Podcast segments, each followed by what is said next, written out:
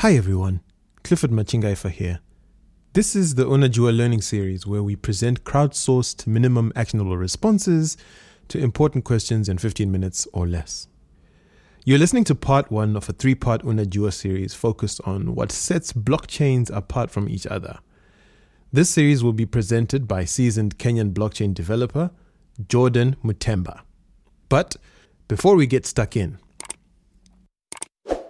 if you haven't read our latest op ed entitled Crypto Adoption in Nigeria Keeps Chugging Along, you definitely should. In this article, Nigerian business and tech journalist Sean Adegoke Oyeni reflects on the dynamics of crypto adoption in Nigeria. It's a handy read, and you can find a link to the article in the show notes wherever you're listening to right now, or check it out at africantechroundup.com. Now, that op ed, along with the rest of the blockchain themed learning content we're publishing this season, is made possible by the generous support of the Celo Community Fund. Big up to the team over there. So, if you'd like to learn more about Celo's mission to build a financial system that creates the conditions for prosperity for everyone, visit www.celo.org. Now, Jordan Mutemba is a blockchain dev and Web3 enthusiast with over five years' experience working in Kenya's IT industry. Jordan is currently working on a handful of projects as a smart contract developer and Web3 project advisor, and he's an active Celo community ambassador. On this podcast, Jordan tackles the question Are all blockchains the same?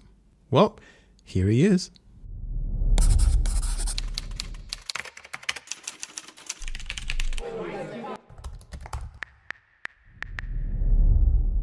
Just the way we have different cars, we also have a lot of different blockchains in terms of size, purpose, and performance of special tasks, the same way we have blockchains. So blockchains are classified into four major groups. That is uh, public blockchain, private blockchain, hybrid blockchain, and consortium blockchain.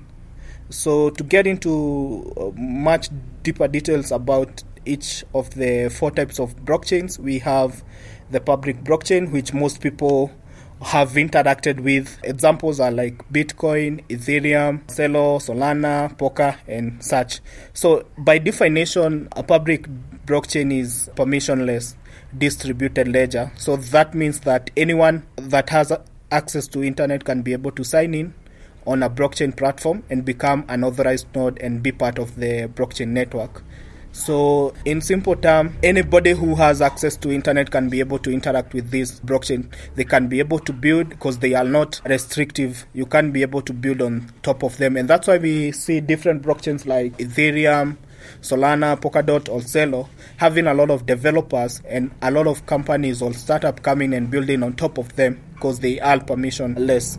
So we have the other type of blockchain, that is the private blockchain. So these are more restrictive and you need permission to kind of build on top of them. Sometimes they are called closed network. So private blockchains kind of are usually used within an organization or enterprises. And such uh, enterprises are like banks, private institutions like in supply chain, governments which are creating voting systems, and also in terms of asset ownership and digital identity.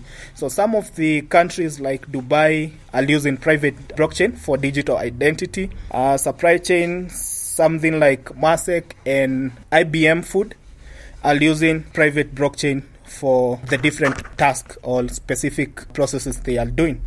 So, uh, examples of such private blockchains are like Hyperledger Fabric, we have uh, enterprise ethereum. So ethereum has two blockchain. So enterprise ethereum and ethereum which is public and enterprise ethereum which is a private blockchain for private companies.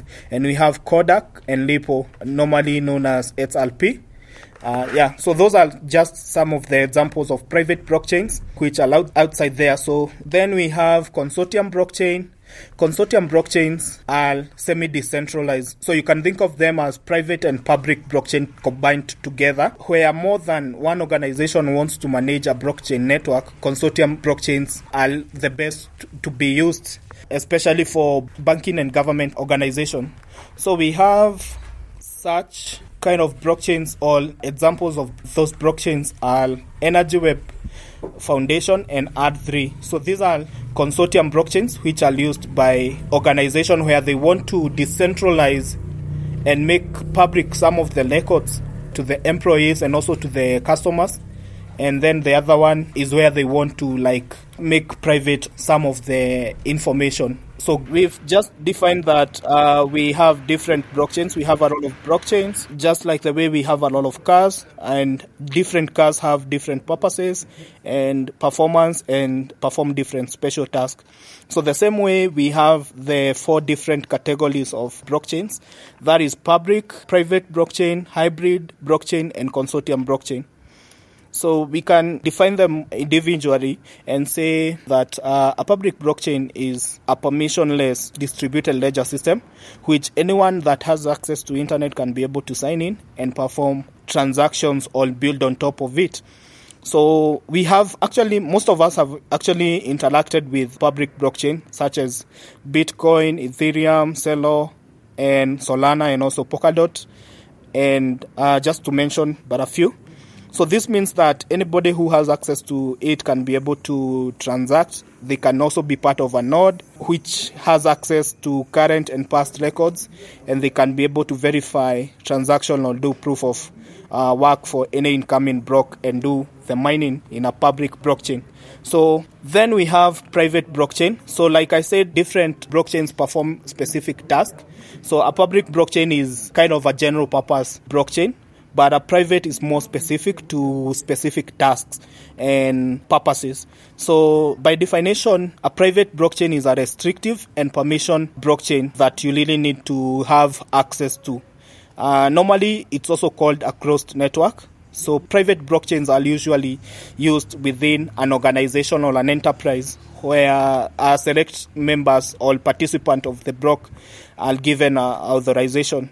So some of the use cases for such blockchain, uh, like private blockchain, is when you are creating a voting uh, system, like an e-voting system for elections within the organization or within a country or within any specific place that you want to do voting. But you want the process to be transparent and also to be immutable, but you don't want some information provided to the public. Then we have something like supply management, we have digital identities, we also have asset ownership, like ownership of title D, digital identity. Some countries like Dubai are using digital identity using private blockchain to store such information. Supply chain, uh, we have Maersk, we have IBM Food, which have partnered with other uh, companies to come up with a way they can be able to shorten the process of supply chain. So examples of uh, such blockchains are like Hyperledger Fabric, Enterprise Ethereum, we have Corda, we have Ripple, which is abbreviated as XRP.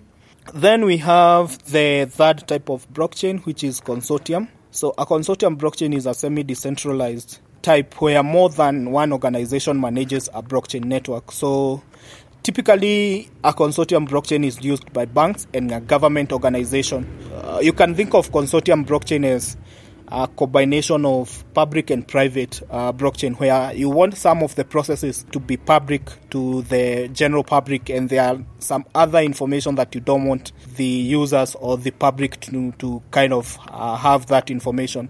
Uh, especially for uh, academic and bank records there are some details that you wouldn't want them to be public. And also in government there are some information which are sensitive which information which is very sensitive you wouldn't want the public to know uh, examples of such blockchain is Energy Web Foundation and R3, uh, which are not that much popular because of the state of the, the major interaction with a lot of blockchain is public blockchain. And also the education out there about the types of blockchain, people have not yet differentiated the differences. So they just assume that blockchain is all about cryptocurrency. They don't know the other use cases of blockchain.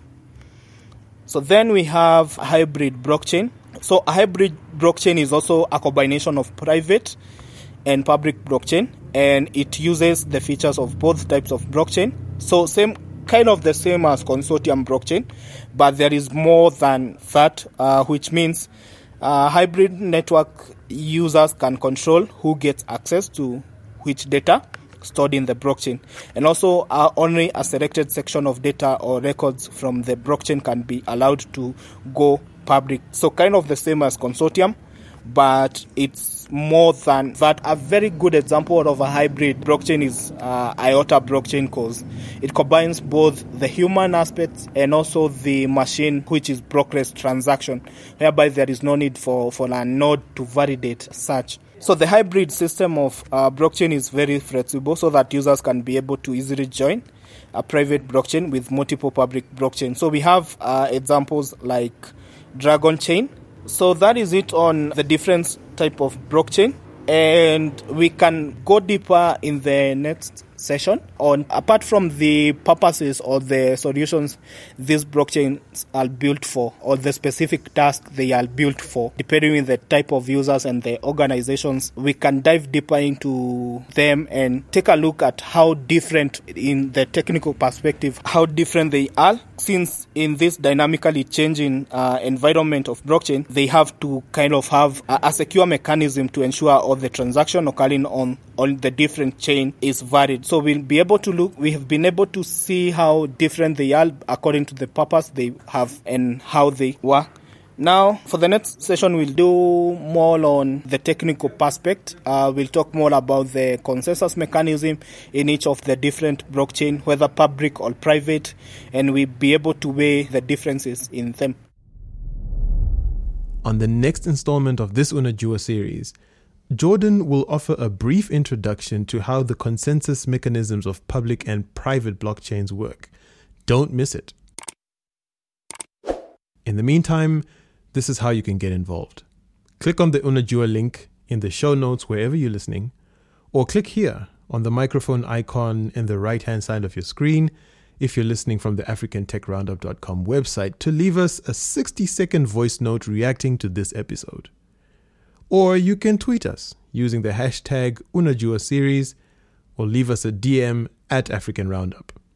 That said, we'd especially love it if you left us a voice note though, so that we can scale your views on a future podcast. All right, that's it for now. Till next time, take it easy, Africa.